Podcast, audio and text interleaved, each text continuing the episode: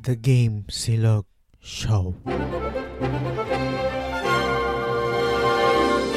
Kanina pa ako paulit-ulit ng intro. Hindi ko alam kung paano ko ba gagawin yung intro ng show na to. Siguro ganun talaga pag first time mag-podcast. Tapos naririnig mo yung sarili mong boses, nako-conscious ka. Ganun ako kasi ngayon napapakinggan ko yung sarili kong boses, nagki-cringe talaga ako eh. So sana ma-overcome ko yun. Ano ba ang The Game Silog Show? Okay, The Game Silog Show is storytelling podcast about the video game. So technically or basically, magkaiba ba yun? Ano ba ibig sabihin nun?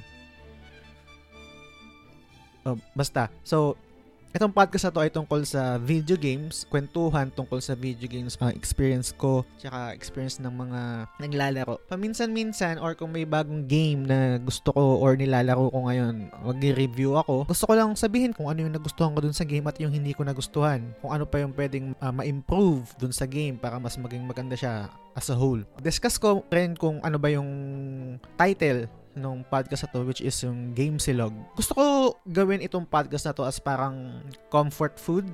Nothing special in a sense na sobrang basic lang niya. Silog. Pero mabubusog ka. Ang catch lang doon sa silog is pag pinartneran mo siya ng tapa, ng pork, ng liempo, ng chicken, or or ng tosino, automatic na multiply yung eh, yung sarap ng ng pagkain eh. Kung ibig sabihin silog basic lang tapos nilagyan mo siya ng nilagyan mo siya ng ganyan, ng tapa, etc. Ang sarap na eh. Sumasarap na nagiging meal talaga siya eh. Tapos, dito sa podcast na to, ginawa ko siyang game.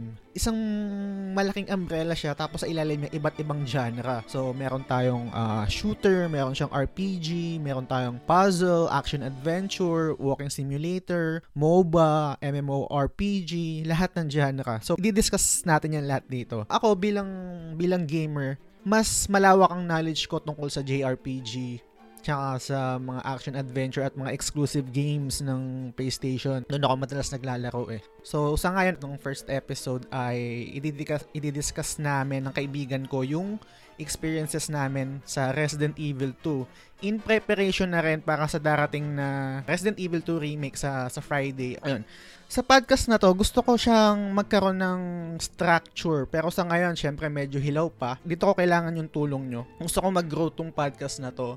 Kailangan kong malaman kung saan ako nagkukulang, kung saan ako mali, kung ano yung pangit, ano yung olats, at ano, kung sakaling may maganda, siguro samahan nyo na rin ng ganun kung ano yung nagustuhan nyo para at least alam ko kung, kung saan ko kailangan mag-improve or ano pa yung mga dapat kong gawin. Pero, pag mga idea or sabihin natin na may gusto kayong gawin, idagdag sa podcast, syempre, hindi naman agad-agad na magagawa ko yon So, kailangan ko pang tignan yung idea o yung konsepto kung swak siya sa akin. Message nyo ako sa The Game Silog Show dun sa Instagram. Meron dun, di ba, DM? Sa ngayon, dun pa lang ako nagiging active. Wala pa akong Facebook uh, account. Tapos, ano pa ba? Gusto ko rin magkaroon ng segment to na gusto kong ikwento kung ano yung mga nilalaro ko ngayon Uh, ngayon, naglalaro ako ng Bloodborne. Alam ko na, na, na mahirap yung game na yun, pero hindi ko ini-expect na sobrang nakakatakot siya. Yung atmosphere, yung tone ng game, yung yung yung lugar, yung mga yung mga monster, sobrang nakakatakot siya. Hindi ko siya ini-expect na ganoon. So, every episode mag-update ako kung ano yung nilalaro ko currently. Tapos, isang segment din na gusto kong idagdag sa podcast na to is yung magbigay kayo ng opinion tungkol sa mga games na in topic. Kunwari, magsasabi ako na, na sa susunod na episode, eh, ito yung pag-uusapan natin, may, ano ba yung mga memories nyo sa game na yon basahin natin yun dito sa show. Kunwari, ang, ang susunod na topic is Kingdom Hearts. Yan, uh, panigurado magkakaroon ako ng episode tungkol sa Kingdom Hearts. So, message nyo ako sa Instagram ano yung memories nyo tungkol sa Kingdom Hearts tapos basahin natin dito sa show. Sa ngayon, yun pa lang ang mga naisip kong segment. Ngayon, bago tayo mag-transition sa susunod na segment, which yung topic natin ngayon is yung Resident Evil 2, may in-interview ako. Hindi naman interview, kwentuhan lang. nag actually, nag-iinom nga kami kagabi habang nagkukwentuhan. Barkada ko siya, tawag namin sa kanya tulog. Kasi lagi siyang, lagi siyang tulog, tsaka yung mata niya parang lagi natutulog. So, yun pinagkwentuhan lang namin yung mga experiences namin sa Resident Evil 2, nag-reminisce, tapos napunta rin sa ibang game katulad ng Fatal Frame. Medyo matagal din yung usap namin eh. Check natin. Ngayon, uh, quick break muna tayo. After ng quick break, diretso na tayo sa Resident Evil 2.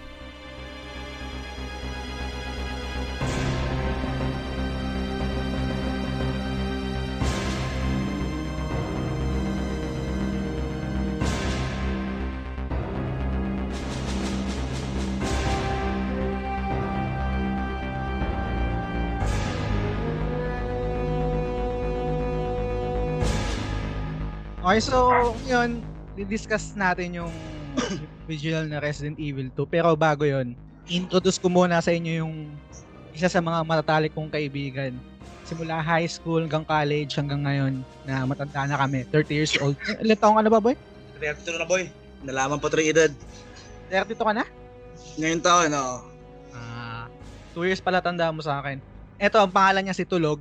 Ang tunay niyang pangalan, Raymond. Tama ba? O Michael? Parehas, okay lang kahit ano. kahit ano Tulog doon na sa lang. dalawa. Oo, Okay, tulog na okay. lang for short. Okay. Bago tayo mag mag-direct sa topic natin which is yung Resident Evil 2. Gusto ko malaman ano ang favorite video game of all time mo? Favorite video game. Kung babalikan ko lahat ng mga games na nilaro ko, Resident pa rin talaga. Kasi yun yung unang-unang balang bala ng PS, ang tawag ba dati? X? PSX pa yata tawag nun eh. Yung kulay PS1 gray? Or, oh, PS1 or PSX yun. Yun. Yun yung unang-unang game na kasama na binili yung PSX. At saka ano, ano yun? Gun Survivor. Sa PS1 ba yun yung Gun Survivor? Oo, oh, sa ano yung PS1 yun. Yun ba yung yung parang first person siya, hindi third Yun. person? Oo, tama, Ah. tama. Pa- Hindi ko yata nalaro yun eh. Tatlo lang yung bala ko nun. Yun, Resident Ah. Evil 2, tsaka Gun Survivor, tsaka Spyro. Spyro. Yung Dragon. Old school talaga. Hindi ko hindi ko nalaro yun nung dati. Pinagtripan ko lang din siya laruin dati. Hindi ko Hmm. rin, hindi, hindi rin ako ganun nahook. Kasi mas natripan ko yung dalawa. eh. At saka, ano yun? Parasite Eve. Ayun, Parasite Eve, maganda rin yun. Ano, tsaka ano, yung ano yun, ah, Dino Crisis ba yun? Yung mga dinosaur yung Oo, kalaban. oh, Dino Crisis, oo. Ikaw ba, saan ka ba na unang nahook? Hindi kasi inaalala ko eh. kasi yung yung PlayStation ko ga ano ah, padala ni mama galing Japan. Tapos syempre ano siya Japanese yung re- naka-region lang siya tapos mga Japanese yung games. Oo. Baka hindi alam ng mga millennials ngayon. Yung PlayStation kasi para makagamit ka ng ng ng, ng file ng pirata, kailangan mo siyang pang Yeah, oo. Nung time na yun, mahal pa. Medyo No? mingay boy ah. Mingay yata dyan ah. Hindi, aeroplano yun, boy. Dumaan. Sorry. Okay lang, okay lang. O yun nga, di ba kailangan mo pa siyang i-modify tas para makabili ka ng mga bata. Kasi ang mahal ng, ang mahal ng original na CD. Mismo. mismo. Kasi ako kasi, na, namulat ako sa ano, JRPG, mga Final Fantasy, mga ganyan, Oo nga, Lunar, mga nga. ganyan. Kaya nga ito yung isa sa mga sa ah, topic natin ngayon, yung first episode natin, yung Resident Evil 2. Ang nagsuggest kasi na magpa-modify ng ano ng PlayStation ko si Papa. Ang unang bala ko, ang unang bala ko kasi noon na original is ano yung Mega Man X4, Ay, oo, maganda Ah. rin yun ah. Street Fighter, Alpha yata yun, tapos isang Dragon Ball. Eh, yun lang ang nilalaro ko, paulit-ulit lang, tapos Japanese. Tapos sinuggest ni, sinuggest ni Papa na, yun nga, pamodify na lang natin para makabili ng ano, ng pirated na bala. Tapos nung, okay, okay, sa bahay lang ako, antay-antay. Tapos si Papa yata pinamodify niya sa Mega Mall. Ay, oo, doon Sa- lang talaga dati. Meron doon yung ano, yung brochure, ya, brochure ba yung pangalan nun? O Fifth Nakalimutan ko Avenue, eh. sa, sa ground floor siya. Ground floor, oh, ground floor. Ground floor siya. Doon din ako bumibili ng bala dati. Doon sa pinamodify niya ba, pagbalik niya, pre, ang bala, res, ang balang binalik niya, Resident Evil 2. Yun ang unang bala kong pirata. yung Resident Evil 2. Nice. So, hindi hindi ko na hindi ko na masyadong matandaan kung anong year yun nangyari yun. Pero base dito sa research ko, na-release yung Resident Evil 2 January 21, 1998. Grade 4? Grade 5? Tama ba? Five. O grade 5. Grade, Grade 5 five. tayo na ito. Mm, Going grade 6, no? Tama ba? Tama, Ay, hindi. Tama ba? 2000 first year tayo. Mm, Oo, tama, tama. Ito yung hindi ko alam, hindi ko alam ah. Kasi iba yung iba na yung generation ngayon sa generation natin. Talo na naman. Oh, meron na naman boy. Sorry. Alam mo yung tagig, maraming aeroplano dito. Kaya nga, eh, malapit tayo sa ah, ano eh, sa airport eh. Okay. Iba kasi yung generation natin noon sa generation natin ngayon. Lalo na kunwari ako pag nagkaanak ako, hindi ko papalo yung pagbata pa siya, hindi ko papalokin ng Grand Theft Auto, ng God of War kasi violente. eh. Pag binabalikan ko, pre yung AirPods ko walang pakialam sa nilalaro ko eh. Pinalaro pina, pinapalaro niya ako ng ah nung Resident Evil, ng Silent Hill, mga ano pa ba Yun, yung mga- Silent Hill pa pala, no? Oo. Di ba? Kung isipin mo 10 years old or 11 years old maglalaro ng ganong klaseng genre, sa, sa tingin mo parang sa ngayon, ay, sasabihin ng mga tao, ng mga netizen, uy, baka, grabe naman, bata yan, pinapa, pinapalaro ko, tsaka nakakatakot, mga ganyan. Oo. Diba? Lalo tayo, marami tayong mga tawag dito, yung sa mga kasabihan pa pag matatanda. Hmm. Kapag naglaro ka ng ganyan, baka, oh, baka bangungutin ka, baka makita mo sa labas yan. Eh, Actually nga dati, Oh, ano nangyari? Binangungot ka? hindi naging panakot sa akin ng tatay ko yun eh, yung, yung mga zombie-zombie na. Kasi palagi niya ako naabutan ng ganun. Naglalaro ko nun. Oh. Siyempre, bilang siya, hindi naman siya nahook sa mga ganun. Ang alam lang laruin ng papa ko, ano eh. Yung sa ano lang, eh, sa mga newspaper lang, yung crossword puzzle eh. Siyempre, hindi siya, hindi, hindi, hindi siya makaka-relate doon pag nakita niya nilalaro ko. Tapos may mga baril-baril pa. At saka malakas ako mag-sounds dati. Oh, Ah, puta yung so... tendency, maririnig mo yung baril, di ba? Sabi, Hmm. ano naman pinaglaro? Papakita lang pa ako niyan. Tapos, gagawin panakot sa akin ako. Gagabihin ka na naman sa labas. Oh. Baka makasalubong mo yung mga pinapatay-patay mo dyan sa TV. Eh. Pero pre, ikaw pre, nung, un- nung tanda mo pa kung kailan mo unang nilaro tong Resident Evil? Kasi ako, sa tingin ko nilaro ko to, ano eh, 1998 din eh. Grade 5 din ako going grade 6 eh. Ikaw Ako, din ba ganun? Ako feeling ko late. Siguro mga grade 6 ako. Mga grade 6 ako nagkaroon ng PlayStation una-una. Ah, Christmas ano yan eh. Parang gift. Grade 6 ako. Grade 6. Yun lang yung time na una ko siyang nanalo. pero ito, ito kasi pre, naalala ko lang. Naalala, naalala mo ba ba yung pag, pagkapasok mo nung CD nung Resident Evil, may makikita kang message ang sabi, this game contains scenes of explicit violence and gore. Meron, no. Tanda mo pa, eh, puta, sobrang ano no, sobrang big deal no, nung, lalo na kung bata ka, na, may, Mm. tapos galing ka lang, galing ang games mo, galing lang sa Mario, galing lang sa Tetris, Ay, oo. sa Donkey Kong. Ay, oo, Tapos- tama. Nanggaling pala ako sa family computer bago yun. Mm. Tapos pagpasok mo ng ng CD Resident Evil, pag pag ano pag yung yung iconic na intro ng PlayStation, yung pipikit ka pa. Pipikit ka pa kung mag, kung mag, 'di ba lalabas yung kulay puti, tapos pipikit ka pa kung lalabas yung logo ng PlayStation kasi pag hindi lumabas yung logo ng ng PlayStation, hindi nabasa yung CD, 'di ba? Oh, yari, ano, ihihipang mo yung CD. Mm, sa didila, didilaan mo. Didilaan mo siya. Tanong mo ako kung kailan siya uwi. Dilaan mo siya. Tapos pupunasan mo sa ano, pupunasan mo sa tawag dito, Sa Sa t-shirt mo. o sa t-shirt mo. Saka mo ilalagay. Tapos Epic yun, man. Epic. Nostalgic effect yun. Sobrang tuwa mo pag nakalagpas dun sa widescreen eh. Oo, Successful yung pirated na CD mo, di ba? Oo. Tuntua ka talaga nun eh. Pre, may aminin ako sa'yo. Ano yun? Bagong bili yung ano, yung bala ng PlayStation, yung Resident, yung 'di ba na modify na nga yung ano, yung PlayStation ko noon. Ah. Tapos ano, ah, Resident Evil yung unang bala na binili ni Airpods. Ah. Hindi ako naglalaro nun, pre. Bakit? Nanonood lang ako kay Airpods. Ah, siya yung naglalaro. Siya Ah, talaga. Naglalaro, pre. Ayos. Kwento ko lang, no? Kwento ko lang yung mga iilan na naalala ko sa Resident Evil, no? Hmm, sige, sige. Si Papa ang unang tumapos ng Resident Evil bago ako, bago ko siya nalaro. Natatanda mo yung ano, yung valve handle. Ah. Sa ano yata yan? Sa ano? Sewer side ng mansion? O merong hindi kasi paikot-ikot siya kasi hindi niya na alam kung saan pupunta. Alam mo yung alam mo yung cinematic na may mahu- may mahuhulog na ano, na helicopter. Ah. Parang sa terrace, tapos may bababa ka ng hagdan, tapos kaliwa. Meron dun kasi andun yung valve handle dun mo makukuha. Nagtalo, parang nagtatalo pa kami ng airpods kasi sabi ko sa kanya, pa baka na, kasi paikot-ikot na siya, hindi niya alam kung saan siya pupunta. Ah. sa nanonood lang ako. Paikot-ikot lang si Papa. Tapos sabi ko pa, tingnan mo yun, oh, baka valve hand, baka ano yun, baka pwede mong kunin yun. Sabi niya sa akin, hindi, manibela yan. Ito, sy- syempre, syempre, syempre bata ka, di ba? Ano bang, ano, Ah. anong sasagot mo, hindi mo Mukha sabihin. naman talaga naman kasi siyang Oo, mamanibela. di ba? Yung pwede sabihin sa airpods mo, itong ano, gabobo. Hindi nun, di ba? Ano, Sa play to. Oo, ay, naglalaro ka lang, di ba? So, hindi niya kinukuha. Ang ginawa niya, pre, Di pumunta siya- niya lang. Hindi pumunta siya dun, dinadaanan niya kasi meron doon ano, meron doon ano, eh, meron doon typewriter. Sa typewriter ka kasi mag ano, eh, magse-save 'di ba sa Resident oh. Evil. Mm. Meron doon pinto. Tapos pag binuksan mo yung pinto, putang ina biglang may lalabas na zombie, yung parang cinematic. Dun, tapos may sounds dun, Ah. dun, dun. Putang ina takot na takot ako noon yung time na yun.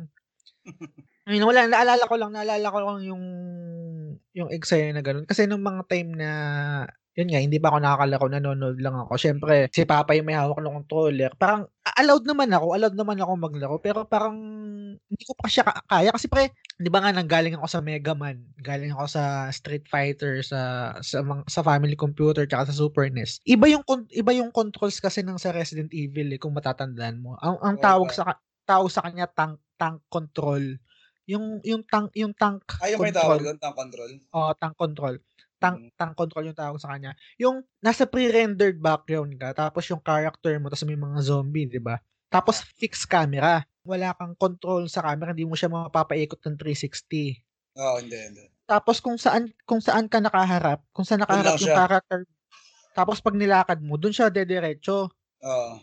Hindi siya yung hindi siya yung parang pinundot mo left, pupunta siya sa left, pupunta siya sa right. Hindi, Tama. tank control. Kung saan, saan nakaharap yung character mo, tapos pin- press mo yung up, doon siya pupunta. Kung natatandaan mo pre, yung yung, yung pinaka-umpisa ng Resident Evil, 'di ba? Nagkahiwalay sila ni Claire. Yung may may may apoy-apoy dito sa may may apoy-apoy yun eh, tapos may zombie. Hindi ako makaalis doon sa stage na yon kasi hindi ko alam kontrolin eh. Hindi ko alam kung saan ako pupunta tsaka hindi ko alam kung Yung dadaan kaya ng bus. Alam mo, dadaan ka ng bus dyan eh. Hindi, la- mal- medyo malayo na yun, pre. Yung Ayaw sa, nga pala, sa, sa umpisa, oo. umpisa pa lang ako. Sa umpisa, umpisa pa lang talaga yung pag yung pagka Kakastart pa lang ng game. oh, pag oh, pagka-separate yung ni Claire tsaka ah, ni Claire, 'di ba sa ma- may 'di ba nakasakay kayo sa kotse tapos yung may malaking truck biglang sinagasaan kayo tapos ikaw syempre sa left side ka tapos si Claire sa right side siya napunta Oo. Doon pa lang sa stage na yun, hindi ako makaalis doon nung bata ako. Lately ko na lang natutunan yung tank controls kung paano siya galawin. Kasi nga, nanggaling ako sa Mario eh. Nanggaling ako sa sa Mega Man. Hindi ko hindi ako hindi ako marunong kumontrol ng 3 ng 3D tapos tank controls pa. Yung yung yung one naman yun ang hindi ko masyadong maalala kasi isang beses ko lang siya nalaro tsaka natapos. Yung Resident Evil 2 kasi lagi kong ilang beses ko tinapos yan eh. Isa sa yan kasi yung paborito ko sa ano sa franchise sa buong Resident Evil. Yung, Talaga? yung 1 hindi ko kabisado, yung yung 3 hindi ko kabisado. Alam ko lang Sa akin, 3. Oo, 3. Oh, yung 3, yung 3 yun yung may stars, di ba? Oh, si Nemesis. O si Nemesis, yung bida si Jill. Yun, hindi ko Oo. kabisado yun. Hindi ko kabisado yung, yung scenario, yung story, hindi ko kabisado. Alam ko lang, lagi, lagi kang, lagi kang hinahunting ni ano, ni Nemesis. Pero balik tayo, balik tayo sa, sa Resident Evil 2, no? Hmm. Isa sa mga issue ngayon, dahil nga may, dahil sa, sa Friday yata, ah, January 26, lalabas yung ano, yung, res, yung Resident Evil 2 remake. Nung nakita ko nga sa ano sa sa mga ano sa sa mga gaming site. Hmm. Anong anong masasabi mo pre? Anong masasabi mo doon sa Di mo syempre di mo na, di mo pa nalaro, 'di ba? Nung sabi na banggit mo sa akin kanina. Oo. Anong napanood mo? Anong anong masasabi mo sa napanood mo? graphics wise wow. Siyempre kung galing ka ng galing ka sa sa original yung age na yun. Pag nakita mo yung graphics, interesting laruin ulit eh. Parang mapapaisip ka na bumili ng ng PS4 para lang malaro mo yung bago ulit. Kasi, Ah. at saka yung mga scene na dati na parang yung pagpasok mo ng mansion bilang kaliwa, tapos yung may pinto, pag binuksan mo siya may zombie na, yung unang-unang zombie na makikita mo sa mansion na may cinematic. Hindi ko lang, Ah, ay- hindi ko lang ah, sure yun kung negro. yun yata yung ano, kung tama kung tama yung pagkakalala ko, yung sa, sa original na Resident Evil 2, yung unang pagpasok mo sa may kaliwa, teka lang, kaliwa, kaliwa. Yun yung, Nakahiga. o yung nakahiga, tapos buhay pa siya. nakasandal. Oo, Oh, parang nakasandal. Tapos bibigyan ka ng ano, 'di ba? Yung bibigyan ka ng keycard, tama ba? oo, oo, keycard. Oh, tama ba? O basta 'yan. Tapos biglang magsasa biglang sarado na yung ano, biglang magsasarado niya yung pinto. Mm. Yung sasabihin niya na ano yan? Parang sasabi nila, parang go lang. Parang, parang Oo. gano'n, ipapalisin ka niya. Just sabi niya, just go. Oh, just go. Oh, yun, just go. Iba ngayon, iba na pre, iba na yung position niya. Ang nung nung nilaro ko yung kasi yung yung demo, yung, kasi may demo nung Resident Evil 2 remake. Nung nilaro ko siya. Okay siya. Ah, iba iba na yung architect ar- architecture ba tawag doon? Iba na yung ano, yung yung Structure ng game. Oh, iba na yung itsura nung yung ng police department. Yung environment niya, paano yung, iba? Ba?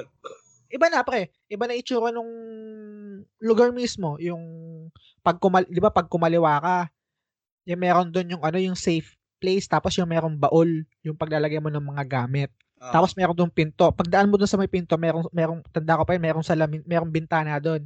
Yung bintana doon, pag unang punta mo doon, biglang gagapang si Licker. Oo. Kailangan si Licker doon. Tapos pagpunta mo ng pin, pagpasok mo ng pinto, ka, kakanan ka. Pag kanan mo, kanan, kanan, kanan. Tapos kanan, may kanan, kanan, kanan, pag, pag kanan mo ulit, may makikita kang dugo.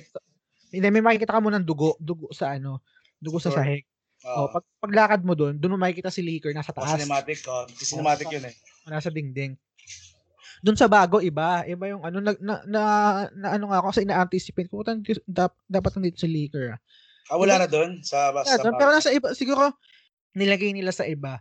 Ang masasabi ko lang doon sa bago sa remake kasi bibilin ko pa rin naman siya tsaka balak kong laruin. Hmm. Kaya sa future episode nito, gusto ko rin siyang i-review kung sakali. Yung at Nice. yung at yung atmosphere, yung atmosphere, yung tone, yung tone ng game, ganun pa rin nakakatakot pa rin, nakakagulat pa rin. Pero iba na nga siya, hindi na siya hindi na siya tank control. Yung yung yung yung camera niya parang katulad na siya sa ano, sa Resident Evil 4, kung nalaro mo man yung 4. Oo, nalaro ko yun. Ganun na, yung parang over the shoulder na siya, hindi na siya tank control, basta hindi na rin siya fixed. Mm, I see. Actually, at saka, at, saka, ma, at saka matututok mo na yung baril. Kasi sa oh. po pwede mo itutok yung baril, di ba? Kung sa angulo. Mm, Tsaka yun, may, tama. tsaka may laser. Oo, yun, tama, tama. Exactly. Yan nga yung tatanong ko sa'yo, pre. Kasi, actually, debate, debate yan eh. Sa, you know, sa online, sa online, sa social media, sa Reddit. Debate yan ng yung mga purist, tapos yung mga fans, or tsaka yung mga casual. Meron, meron mga fans na nagsasabi na mas prefer nila yung ano, yung, yung fixed camera. Mm. Meron naman nagsasabi pang- na mas prefer nila yung Yung, yung yung over, latest. yung over the shoulder tsaka yung naro-rotate yung camera. Kasi pre, yung 5 tsaka yung Resident Evil, Evil 5 Six. ah 6 OLEDs pre. OLEDs, OLEDs siya para sa akin. Hindi hindi hindi siya maganda para sa akin. Nalaro mo ba 'yon, yung 5 tsaka 6? Hindi ko maalala yung 5 ah, kung laro ko siya. Yung 6, Yung- oo, two player five- yun eh. Yung Nag 5, two player kami dun eh, sa 6. Yung- yung 5 ang bida si Chris tsaka si Sheva. Sheva ba yun? Yung Negra? Ah, oo, nalala ko Oo. na. Oo. Yun, Yung yun. setting niya, ano, yan yung merong na-issue kasi somewhere in Africa, yung setting. Oo, yun. Actually, pati yung, yung Resident Evil 4, na issue din yun. Di ba? Kasi parang halos yata ng mga zombie doon, parang black. Di ba? Yun yata yun eh. 4 tsaka 5 yata yung na-issue rin na ganun eh. For yung ano, sa ano yung 4, parang hindi ko sure kung sa, parang, ano eh, hindi ko alam kung Mexican na, Ah, Mexican ba yun? 5 yung mga ano, yung sa Africa, yung mga may, Ah, maitim. At saka, iba na yung tawag sa zombie nila doon, parang Las Plagas yata. Mm, tama. ah.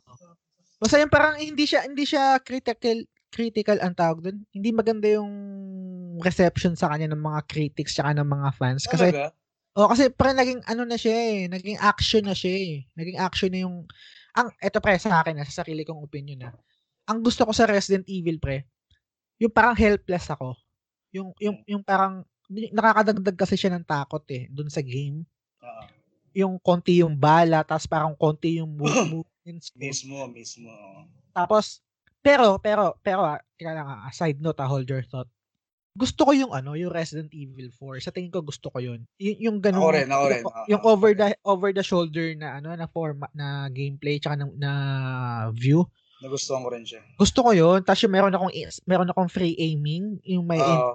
ah, gusto ko yun. pwede may tuto kung saan-saan. Mm. Mm. Kaso kasi, ngayon, sa tingin ko, ang nagiging problema is maraming, maraming nagiging hater yung Resident Evil 4 kasi doon nag-start yung yung pagka-olats ng franchise. Kasi may mga may mga purist pre na mas mas prefer nila yung fixed camera. Dati. Pre, ang pre yung yung yung pre-rendered background tsaka yung fixed camera, nakakapag-create kasi siya ng ano eh, ng artistic artistic feel tsaka ng ng mas takot Mm. kasi hindi mo al- hindi mo alam yung ano pre nasa Naalala- paligid mo. sa paligid mo naalala mo yung sa may bus yung sa Oo. umpisa Oo. kapag akit mo ng bus tapos fixed camera lang Oh, limited yung angle mo eh. oh lalakad ka na, lalakad ka pa ng diretso pag lakad mo ng diretso may, zombie, hawak, may zombie pala may hawak so, sa'yo. oh, may zombie Eh, oo, pala tama sa bagay. Kasi Di ba? actually, hindi Oh. ako hindi ako nag-focus sa ganun. Ang ang gusto ko lang talaga nung time na yun, laruin siya. Oh. Kaya siguro hindi ko na, hindi ko pinapakilaman yung kung anong angle. Ang gusto ko lang talaga laruin siya. Yung tipong love for the game lang. oh Gusto ko lang siyang tapusin kasi Tama, nas, tama. nas- nasimulan ko to eh. Kailangan kada merong bagong Resident Evil, kailangan malaro ko to para hindi ako mamahuli kahit at least sa, sa sarili ko lang. Hmm. Na natapos ko to para achievement na sa akin yun eh. Tama, So- tama, tama naman, tama, tama naman yan. Sa tingin ko, ta- okay naman yung opinion na ganyan. Ang, ang sa akin lang kasi, pre, yung, yung, yung original na Resident Evil, yung 1, 2, 3, fixed camera sila, di ba? Oo. Okay sila, maganda sila. Pero nagkataon kasi pre na yung time na yun, wala pa yung technology, hindi pa kaya ng technology gawin yung ginawa ng Resident. Evil 4. Four. Oh. Kailangan nilang mag-evolve. Mm, tama. Ngayon, kung kung hindi kung kung, kung fan ka ng Resident Evil at hindi mo trip yung yung ganong perspective, kung mas trip mo yung luma, hindi laruin mo na lang yung luma, hindi naman mawawala yan eh. Parang, di ba pre, ito, ito yung sa akin ha, imagine mo pre. Meron kang, meron kang, para isa sa mga paborito kong cellphone, Nokia 3210. Mm. The best among Best, the rest. ba? Putang na. Kahit ano yan, men. 2000, kung meron nga ano yan, 2000 men. 2030, 2030, buhay pa yata siguro yun, hindi pa malulobat yun eh, no? Oo. 3210. Solid tsaka kahit at saka wala kang ano doon, wala kang problem parang iisipin mo na baka masira lang. Okay. Okay, andun tayo sa point na yun ah. Pero, bago na yung technology pre, meron ng touchscreen, meron ng Android, meron ng meron ng ah meron ng iPhone. Kahit sabihin natin na ang ganda ang ganda ng Nokia 3210. Masasabi mo masasabi mo ba na mas gugustuhin mong gamitin pang araw-araw yung cellphone na 3210 kumpara sa Android phone or sa sa iPhone kung meron ka ng choice na mas magandang cellphone? Hindi Parang- natin talaga maiwasan yung ano, kumbaga yung changes ng technology talagang tuloy-tuloy eh. no? pag i-evolve talaga yung gaganda yung graphics for for the uh, for ano, for the better or Mm. for the worse parang sa tingin ko yung Resident Evil 4 maganda pag kinwest ewan ko lang pag siguro kung hindi ka kung hindi ka naganda sa Resident Evil 4 ewan ko na lang yung 5 tsaka yung 6 hindi, hindi ko nagustuhan hindi ko siya nagustuhan kasi masyado ng action eh Yung Yun. 5 hindi ko na, nagustuhan yun kasi yun nga, yung bukod sa... Actually, nalaro ko yung 5 pero hindi ko siya natapos. Parang, tino, hindi ko, hindi naman sa siguro tinamad. Siguro masyado lang busy nung time na yun. At saka, nung time na, na nirelease yun, hindi na ako ganun kahook. Hmm. Parang gusto ko lang laruin, parang NBA na lang eh. Parang, o yung mga mabilis ang laro na lang no okay, mabilisan na lang. hindi ka na mag invest ng oras Mismo. yun, yun lang naman yung yung sa akin. Kumbaga, hindi ko alam kung medyo off ta- off ang hirap ng F eh, no? Puta. Nakakabulol eh. Medyo off topic tayo pero feeling ko importante yun para ano natin yung yung franchise, yung pinanggalingan niya tapos Yung ngayon evolution ng Resident Evil. o yung o yung evolution ng Resident Evil. Ngayon pre, ang hindi ko gusto sa doon sa bago sa remake nung nilaro ko siya yung demo, parang hindi ko maramdaman yung baril. Parang parang walang impact eh. Hindi ko alam ah, kung, kung hindi ko alam kung medyo weirdo lang ako. Nung yung baril niya, parang may aiming ganyan. Yung impact tsaka hindi ko alam kung kulang sa vibration o kulang sa sound. Tapos yung character model, Mm. parang hindi pino. Parang kung may idea ka sa Photoshop pre, Mm. imagine mo, parang may picture, may Ah. background ka, may background ka. Dal- bali dalawa yung picture mo. May Mm. background ka tapos meron kang tao, portrait. So yung portrait ilalagay mo sa isang background. Yung Okay. port, yung picture ng kunwari picture mo, ako ini-edit kita sa sa sa Photoshop. Kinakat kita, ilalaso kita ganyan tapos ikat kita. Tapos ipapatong kita sa isang background. Mm. Parang gano'n, parang hindi siya ginamitan ng feather. Yung parang hindi na smooth yung Oh, parang, okay. Ah, see. parang ewan ko kung ano, kung ako na, lang. Parang na-visualize ko yun. Parang ano, Parang iba yung texture. Parang parang parang pag nakita mo. Parang, oh, parang, oh, parang ganun. Parang pag So, parang, oh, parang pag tinignan mo yung picture, ay puta, ba't parang parang dinikit lang yung picture sa background. Di parang ganun. pinapanood ko nga siya kanina, parang yung view niya, parang ang linaw masyado ng characters, parang Oo, ang plastic, parang parang blurry, blurry yung mga yung area, kumbaga. oh, oh, okay lang yun. Actually, okay lang yun. Ang, ang, parang ang plastic, pre. Hindi yung plastic na plastic, yung parang plastic mo yung tawa. Yung parang, ang Hmm. plastic no, paano ba yung explain? Yung parang, parang yung character model, parang kulang sa texture, parang ang plastic tingnan. Parang plastic. Oo, oh, nagets ko. Parang ang sobrang kintab na hindi ko maintindihan. Oo, oh, yung parang makintab. Mm. Mm. Na, napansin ko nga. Pero mas maliban doon, wala maliban doon, wala naman wala naman na ako. Pero yung gameplay, yung sinasabi mong pagputok ng baril, pa- paano hindi ko pa sa nalaro eh, yung bago ba, gusto ko nga siyang laruin soon.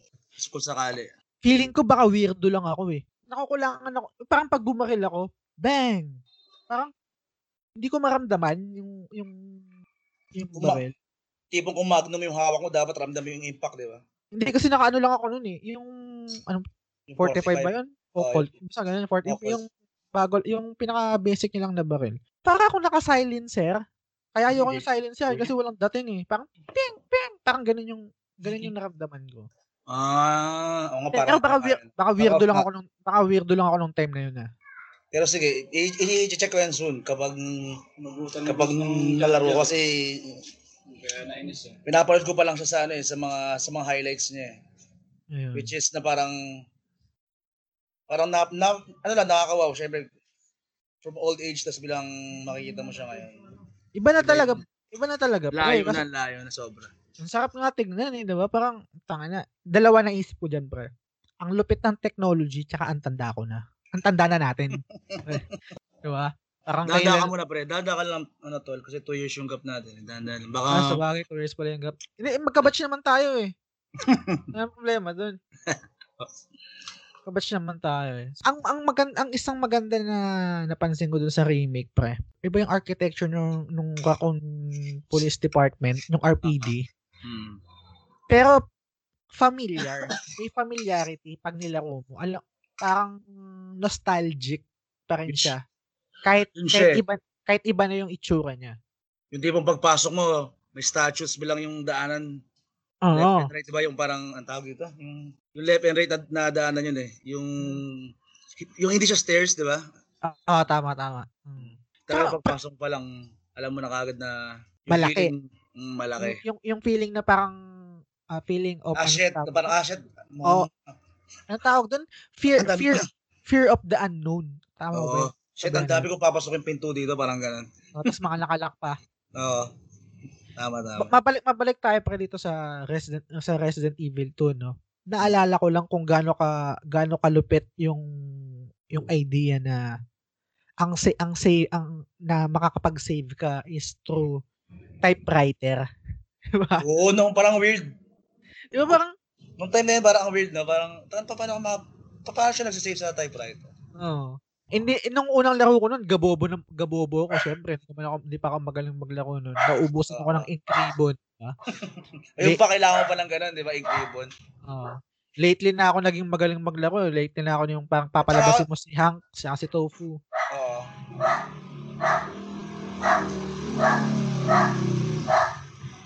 Kaya lang. Dumating. Dumating yung yung isa naming kaibigan. May dalang pasalubong ata. eh. Pag-iinom pa kayo. Oo, oo, pre. Sige. Mal- patapos na rin naman tayo pero dumadaldal pa ako. Parang gusto ko pang ituloy itong usapan natin. Eh. Oh, gusto mo gawin na natin one hour to eh. Parang na-enjoy ko na rin. ah, sige. Medyo yung yung flashback tsaka yung nostalgic effect. Oo Iba. nga eh. So, balik. Sige, saglit lang pa. Kukuha ko ng ano. Kukuha ko ng... ku- ah, naubos ko na kayo sa isang bote ko ng ano. Ng soju. Lang ko ng isa pa sa rep namin ha. Sige, sige tol, sige tol. Saglit lang. Sama mo na rin ng pulutan. Okay. Balik tayo dun sa typewriter, no? Mm. Lupit nun, pre. May malupit yun. Yung typewriter na yun. Doon ko lang na, doon ko lang na-experience yung ganong klaseng save, yung save point. Kasi, ano bang nilaro ko? Mario, tapos Donkey, Dang, ah, Donkey Kong Count Country, tapos Mega Man. Yung typical lang na save, pag sa- save ka, the stage, ganyan. Tapos di ba, may, Oo. Yung, Sa- yung ba may ilaw pa? Di ba? Yung baka parang may ilaw ka lang lalakaran. mm, ganun. Parang sa mga Final Fantasy. Oo. Tapos yung mechan yung mechanic na meron kang ink ribbon. Syempre kung hindi ka naman kung hindi ka naman magaling, may chance na makaubos ka ng ink ribbon. So paano pag naubos na yung ribbon mo, wala ka nang pang save. Nga ka. Ito pre, real, real talk tayo ah. Mm. Nag-guide ka. Wala, wala akong guide nun. Ulol, fuck you. Oo, wala akong guide nun, tol. At saka hindi ko pa alam na may ganun. Hindi mo, hindi mo na... Ah, sige, sige, ikaw muna. Ang unang beses ako nag-guide, sa totoo lang, Ah. hindi, hindi sa Resident eh. Sa... Ano yun? ABC kayo. ABC kayo yun. Legend of Dragoon. Ah, Legend of Dragoon. RP, yeah, RPG yun ah. JRPG yun. Oo, yun yung pinaka... Na-hook din ako. Sana nga magka-remake din yun eh. Gusto, gusto ko yung... Sana nga. Apat na CD yun, men. Oo nga, apat, oh, apat na CD yun, pre. Malapit Diba?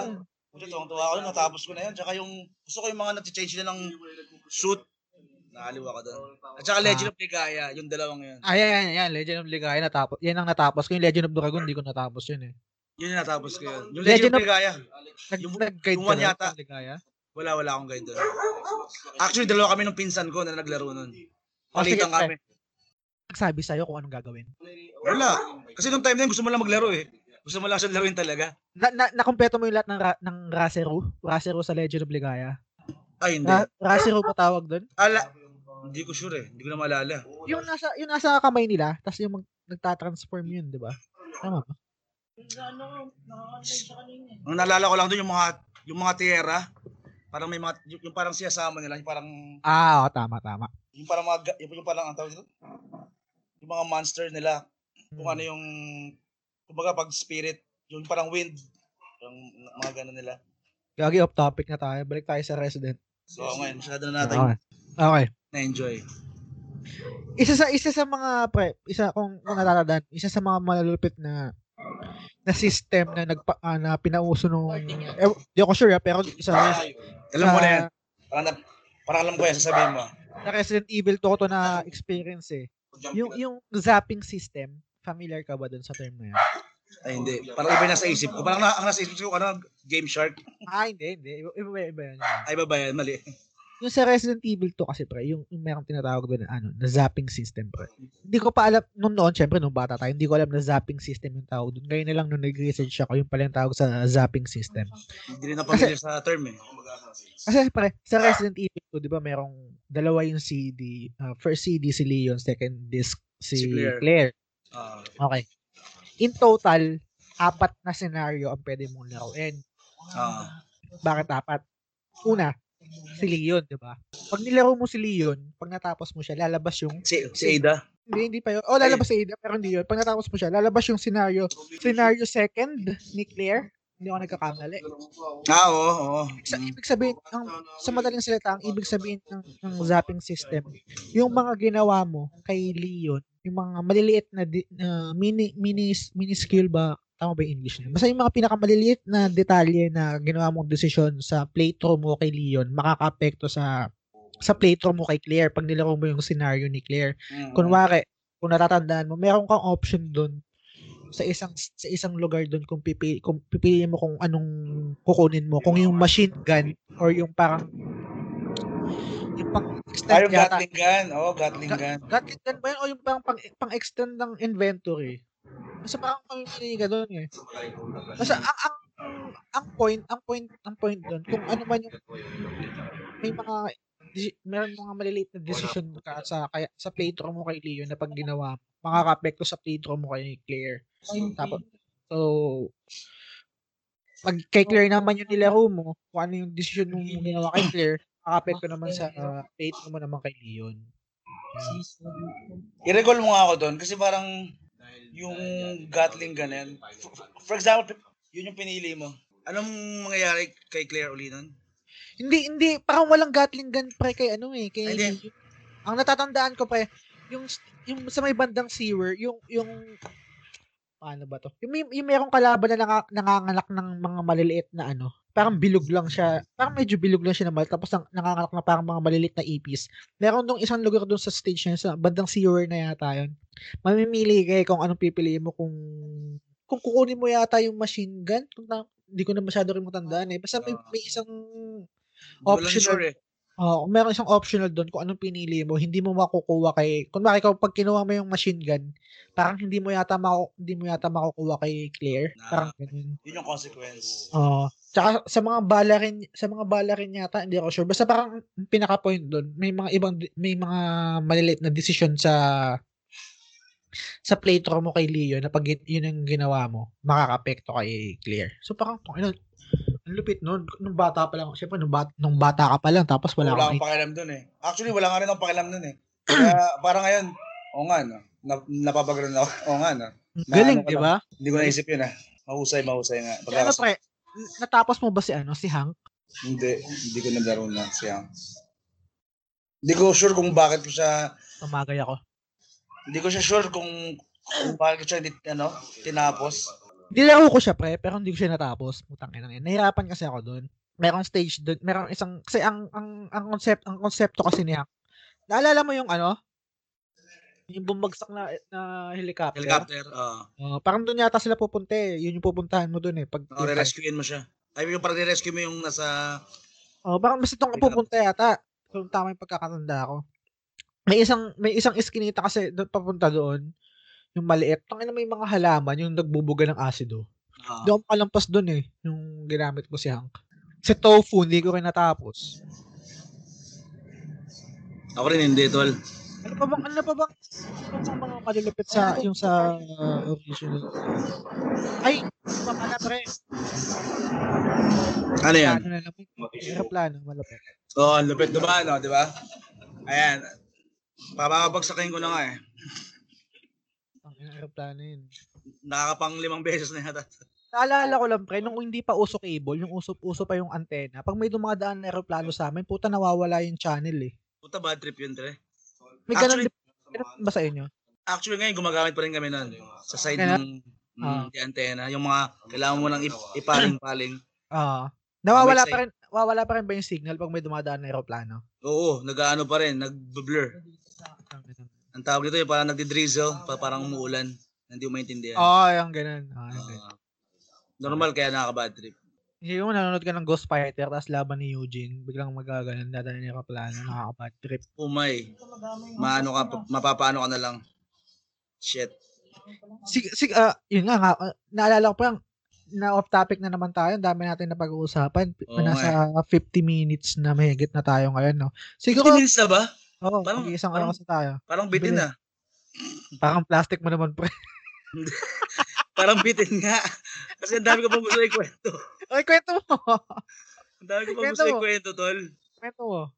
Yung mga experience ko sa mga ganyang klaseng gaming, ano. Ah, sige. Yung style yung nilaro na ano eh.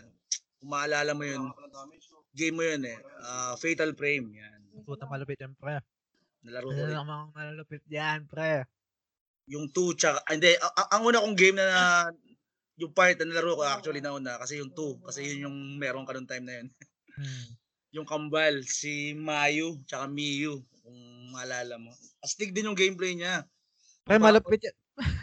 Parang old Japan eh. Pre. May aminin ako sa'yo. Di ba, gal- di ba galing sa akin yung, yung PS2? Oo. Binigay, pin, pinamana ko sa yung PS2 ko, tapos nilaro mo yan yung, yung Fatal Frame. Ah. Pre, hindi ko natapos yan, pre. Oo. Hmm. Takot ako, takot ako, pre. Actually, dalawa kami na Rex dyan, pre. Kung pwede mo i-guess yun si Rex dyan, puta. takot ako dyan. Hindi ko kinaya yan, pre, yung Fatal Frame na yan. Ewan ko siguro, sobrang takot lang talaga ako nung, kahit tanghali na ako naglalaro. Hindi ko kaya. Sige, meron ako kwento sa'yo, tol. Meron akong dadagdag dyan. Sige, ano? Yung, yung scenario namin ni Rex, Ah, habang nilalaro yan. Kasi Ah. palitan kami. Palitan kami ng laro dyan. ano eh. Kung maalala ko yung, yung, ano yan eh, ah, Crimson Butterfly. Ah. Fatal Frame 2, Crimson Butterfly. Hmm. Napaiyak pa kami sa ending yan, pre. Seryoso. Okay lang, okay lang. Get, may, mga- may mga games naman talaga na nakakaiyak. Naiyak Doon din ako ako- sa ano. Final Fantasy 10, naiyak ako. Okay. Doon ako na-hook. Talaga na, kasi, nung nilaro namin siya, syempre, horror-horror eh. Puta. Na-hook na kami dalawa eh. Palitan kami yan. Yan, ma- Ah. no, Noong time kasi na yun, nung nilaro ko yun, Hmm. doon pala natutulog si Rex sa bahay. So, palitan kami yan. Pag natutulog ako, siya naman. Trop- Sige, sige, oh, oh, ah, si Rex yan, tropa, tropa Rex. Oh. oh, tropa yan. Tropa rin namin yan. Na solid gamer din, tsaka mahilig din sa, ano, sa mga RPG. Mas, ano siya, mas mahilig siya sa RPG, pero mas marami ako natapos sa kanya. Kasi, syempre, ano siya, PC base eh. Ah, PC gamer siya. Ah, PC, PC Master gamer. Race. PC Master Oo. Race pala siya. Oh. doon siyang side na na, Oo. na, na, na player. Pero kapag niyaya ko siya dati, tol, may, ang ganda rito, mas maganda pa to sa Resident, kaya ginaganon ko pa dati siya. Ah. Yun nga kung ano yan. Eh, nung time na yun, yun yung kasagsagan ng The Grudge tsaka The Ring. Tama ba? Anong year ba yun? 2004? Parang- 5? 6? Oo, oh, mga ganun, mga mga mid 2000 yun eh. Kasagsagan ng The Ring yun, tsaka The Grudge. Judge. Ah. So, y- nung nilaro namin yun, pa- shit, parang, parang yung setup ganun na. Kasi alam mo yun, yung, may mga kalaban kasi din, ghost, buha, parang screaming ghost, screaming, Hmm. parang yun, Tapos, parang screaming lady. pipicturean mo. Putang ina. Ang hirap pa targetin, ang, Oo. ang hirap targetin kasi ang galaw, up and down lang siya. Ayan. At, at saka yung final boss, Final boss? oh, yung final boss niya, nakaka, ah, nakakaaning. Kasi yung save Kasi- point mo doon, Ah. parang yung save point mo is parang 5 minutes or 5 to 10 minutes ka maglalakad kasi underground siya eh. Ah. May tanong ako sa'yo, pre. Anong, saan ka mas natakot? Sa Resident Evil franchise? Sa lahat ng nalaro mo Resident Evil sa Fatal Frame? No offense sa sa Resident Evil franchise. Ah. Okay lang, walang problema dun eh. Paborito ko rin siya. Ah. Number one ko siyang naunang na, my God. Mas yun, yun. Mas, mas, mas nakakatakot yung Fatal Frame. Mas nakakatakot sa akin. oo. Sa Yung si- Silent Hill, pre. Nalaro mo yung Silent Hill. oh, naro ko rin yun. Mas nakakatakot yung Fatal Frame kaysa sa Silent Hill. Fatal, ano pa rin ako, Fatal, Fatal Frame pa rin ako. Yung sa level ng ano ko, ah, yung, yung nervous breakdown ko eh. Tanga eh. Yun, parang mali yung term pero parang gano'n na rin. Kasi puta, hindi kami nakakatulog doon. Actually, tatlo kami naglaro ng Kuya ni Rex. Nagpapalita kami, nag, nagpapalita pa kami ng remote control na, na para, uy, sa'yo na rito, yung stage na to, bahala ka dyan. Bilang, bilang kayo, manonood lang kami, pinapanood namin, nakakatakot talaga. Unlike sa ano, sa Silent Hill kasi, ang Silent nakakatakot din siya, mas actually yung setting niya mas nakakatakot sa Resident Evil. Silent Hill kasi pre psychological eh. Oo. At saka yung mga puzzle niya mas mas tricky, mas challenging compared Oo. sa Resident. Mas ano siya, mas... At Actually, saka ano siya, eh, mag-agree mag-agree ako sa'yo kasi hindi yun nga 'di ba hindi ko nga natapos yung Fatal Frames. So siguro talaga mas nakakatakot nga yung yung Fatal Frame kaysa sa kaysa sa Resident Evil tsaka sa Silent Hill. Yung Silent Hill kasi tsaka Resident natapos ko eh. Ang take ang takeaway ko kasi sa sa Fatal Frame pre. Yung kalaban, makikita mo makikita mo talaga hindi katulad ng parang sa Resident Evil or sa Silent Hill, babarilin mo ng malayo eh. Yung sa Fatal Frame kasi dahil nga camera yung gamit mo, talagang makikita mo yung itsura ng multo eh. Tsaka ito pa pala pre, nakalimutan kong bagitin. Tsaka siguro kasi, tsaka, nakaka, tsaka siguro kaya mas nakakatakot yung Fatal Frame kaysa sa Resident Evil tsaka sa Silent Hill. Yung setting kasi pre ng, ng Fatal Frame, yung, ol- yung parang old. Japanese, old job, ano? para samurai era eh. oo, parang, ano, ano, ano, hindi ko alam kung anong tawag sa era. Basta yung ganong, yung, At saka yung ano, story niya, tol, kapag nalaro mo siya, kaya ako no, kasi yung story niya, sobrang nakakakilabot yung story niya. Tsaka naalala ko, naalala, naalala ko, kinukwento mo pa sa kanya tayo eh. Parang iba't iba yung ending. Yung parang kailangan mong patayin yung ano dun, di ba? Kailangan mong patayin yung kambal niya. Oh, Oops. may good, merong good ending. tsaka Spoiler alert. Spoiler, Spoiler pala. alert. Parang Silent Hill, parang may good tsaka bad ending din eh. Oo. tama, Parang tama. ganun din. Actually, they, para ano lang, matapos na yung sa, sa Fatal Frame. Kasi, ang Mm. pinakamahirap doon, doon ko lang na- na-get yung Fatal Frame na term dahil doon Ah. sa final boss. Kasi yung final boss, yung save point mo, Mm. mahaba yung lalakarin mo underground siya. Para siya kasi ano eh, parang, parang siyang den. Ah. Doon inaalay dati yung mga kambal. Yung, yung parang old Japan. Ah, okay. Doon inaalay yung mga, actually yung mga Japan, ay, ay yung, Mga Japan Japanese? o yung mga Japanese, yung mga kambal doon sa village na yun, nung old school pa, yung parang lumang story nila, Ah. parang malas. Ah, malas ang ano? Malas ang kambal? Oo, doon sa storyline, doon sa story nung ano, nung Fatal Frame 2, yung Crimson Butterfly. Ah. Malas yung kambal. Kaya So- pinapatay nila? O, pinapatay nila isa, inaalay sa demon. Mm, okay. Yun yung pit na yun, yun, yun yung pit na papasukin mo siya eh, parang underground siya. Tapos, yung mga kalaban parang death god, parang ghost siya na mukhang kabuki Shiniga, warrior. Shinigami? Mukhang Parang kabuki warrior, parang Ah. parang kabuki warrior na anim na ghost type eh. Interesado ako, interesado ako dyan, pre. Kung ngayon na 30 years old na ako, ikaw 32, laruin ko kaya ulit yan kung matatakot kaya ulit. Kung matatakot pa rin kaya ako o, or kaya ko na siyang laruin. Kakayanin mo. Pero Kaya na, no? pero nandun pa rin yung mm, aha, Takot. o, ta- yung, yung parang gulat kumbaga. Unlike nung mas bata-bata ka talagang matatakot ka laruin ng ano eh. Actually, hindi, hindi naman siya nakakatakot laruin. Pero nakaka, yung, ano kayo mangyayari to pag Yung setting din kasi, kakaiba yung setting kasi, yung setting niya kasi parang sobrang kakaiba eh. O, Diba? dim na ano, na parang blurry pa nga eh. Parang may scene pa doon, parang black and white. Parang black and white yung tingin ko. Kung tutuusin pre, ang setting ng Resident Evil hindi nakakatakot eh. Hindi, hindi siya nakakatakot. Kung, kung, kung, kung, kung ikukumpara mo sa Fatal Frame at saka sa Silent Hill, mas nakakatakot Oo. yung setting ng Silent Hill. Tsaka Oo, oo. Hindi naman sa binabash natin ng Resident Evil kasi gusto ko rin naman ng Resident Evil. Oo. yung setting lang na ano, parang ikaw compare mo siya sa other horror type uh, games. Hmm. Nakakatakot siya in a way na kasi zombie. eh. Yung zombie sa panahon natin parang sunod-sunod na rin yung mga show na, natin na ganyan eh, na mga tungkol sa Oo. zombie, di ba? Ah, sige pre, ito, ito na lang bago naka 1 hour and 5 minutes sa tayo pre. Bago natin to, tapusin tong yung reminiscing natin sa Resident Evil 2, sa Fatal Frame at sa iba't iba pa. Sa iba pa. Mm. Ano yung pinaka favorite mong experience sa Resident Evil 2? Yung mismong ano sa akin, kung i-share ko sa sa maging anak ko or sa sa mga listeners natin ngayon, yung feeling na ano na yung feeling ko na parang kumbaga nag-ignite sa puso ko na tapusin yung next part ng Resident Evil. Kasi sure doon Nemesis na na-enjoy ko Ah. rin yung Resident Evil 3 eh. Hmm. Siguro yung thought ng story, gusto kong sundan kasi kadalasan kapag naglaro ko, hin- hindi ko alam sa sarili ko, mas naano ako sa story. Pag nauka ako sa story Okay. na Ako din. na-enjoy ko na yung game kahit kahit baduy, kahit kahit anong klaseng ng game. Basta pag interesting sa akin yung story na parang ah, okay, ano kayong susunod nito? Hmm. May engganyo kang laruin yung ano eh, yung yung susunod na part kasi kasi from Raccoon City, ano siya eh, yung pagkaka alam ko sa Raccoon City is parang ano siya, parang ginawa siya experimental na na location Hmm, yung ilalim niya, yung pinaka-ilalim. uh, ng umbrella. Tapos nag-leak yung virus na parang nagsimula sa daga and all, pumalat. Tsaka kay tapos- William. Yung Okay. science. Oh, yung si ano si si Tyrant.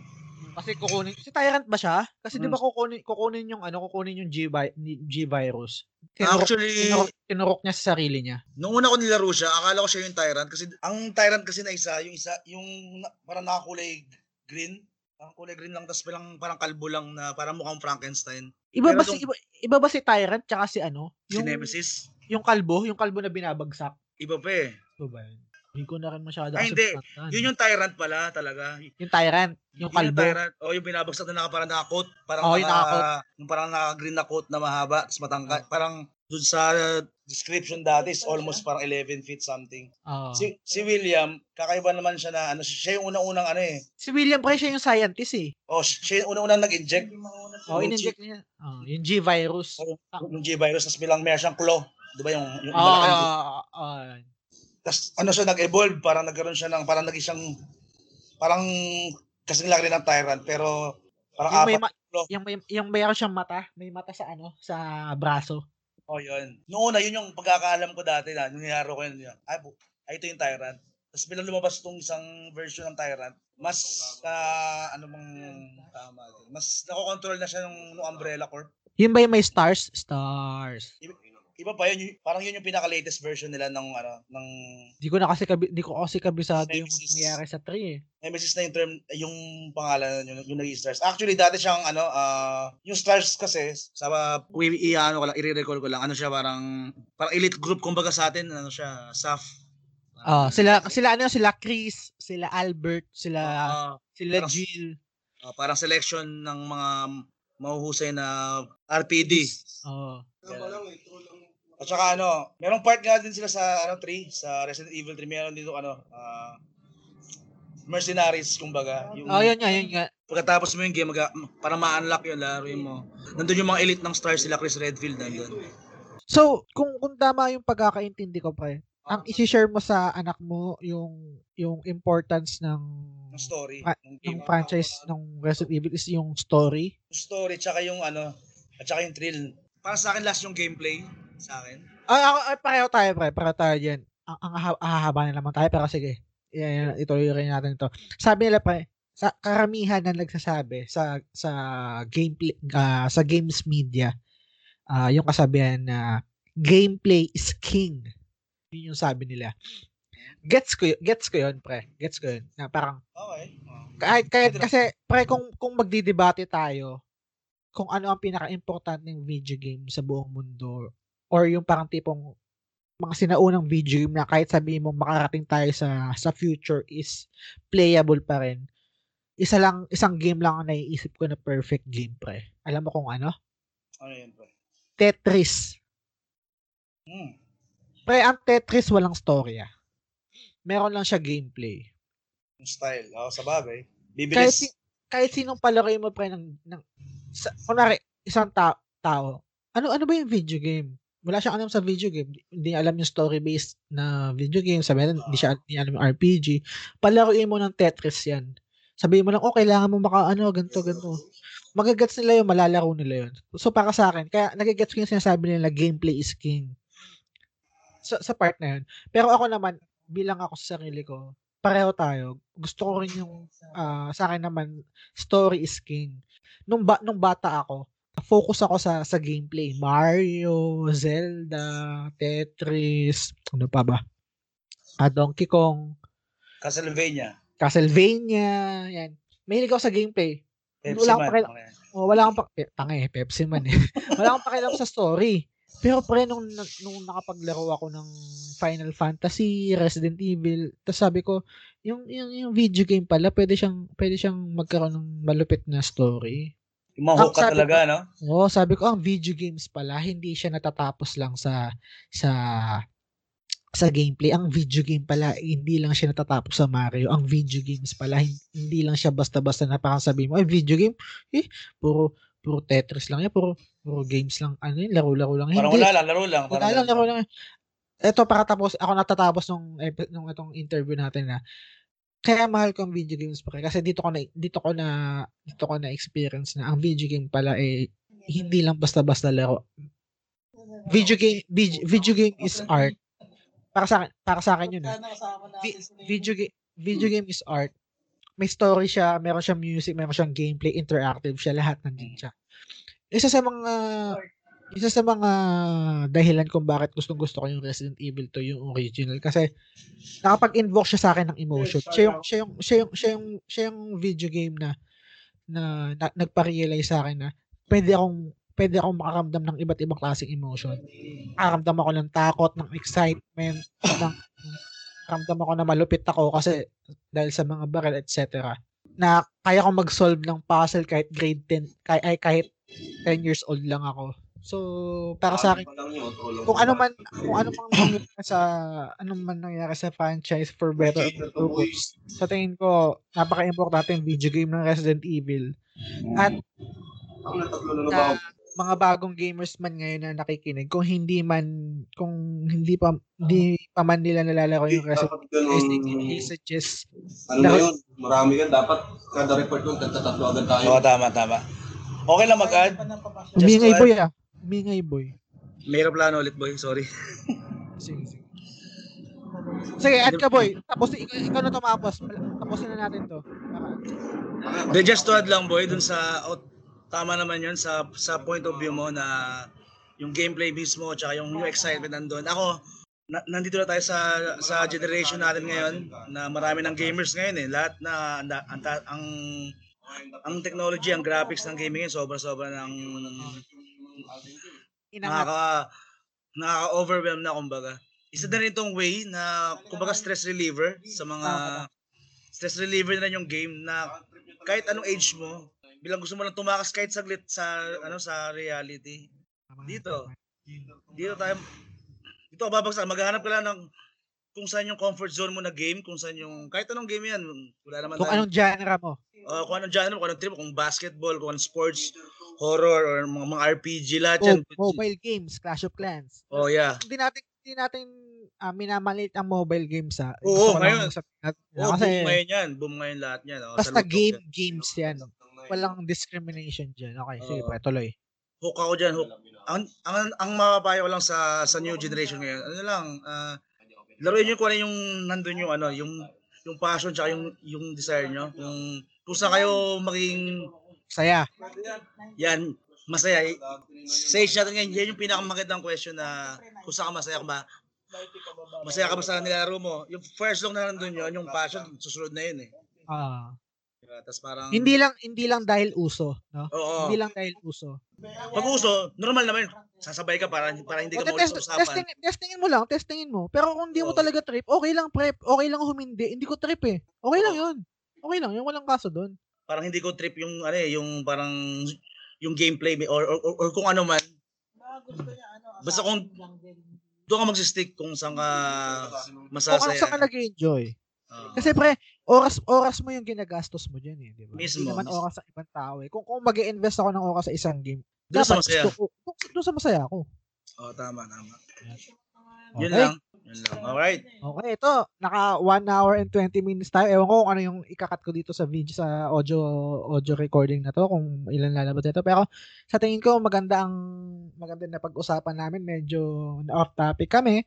Ang dami namin na pag-usapan. Pero sa tingin ko, maganda rin yun dahil yun naman ang punto ng podcast na to eh, mag-reminisce sa mga video games na mahal namin or mga na-experience namin. So, sana Tama. natapos nyo natapos nyo hanggang sa dulo at sana sa susunod na episode eh makinig pa rin kayo. So again, ako si Jazz, ito yung kaibigan ko si Tulog. Salamat sa pakikinig at saka hanggang sa muli. Thank you, thank you, Bye. listeners. Bye. Take care.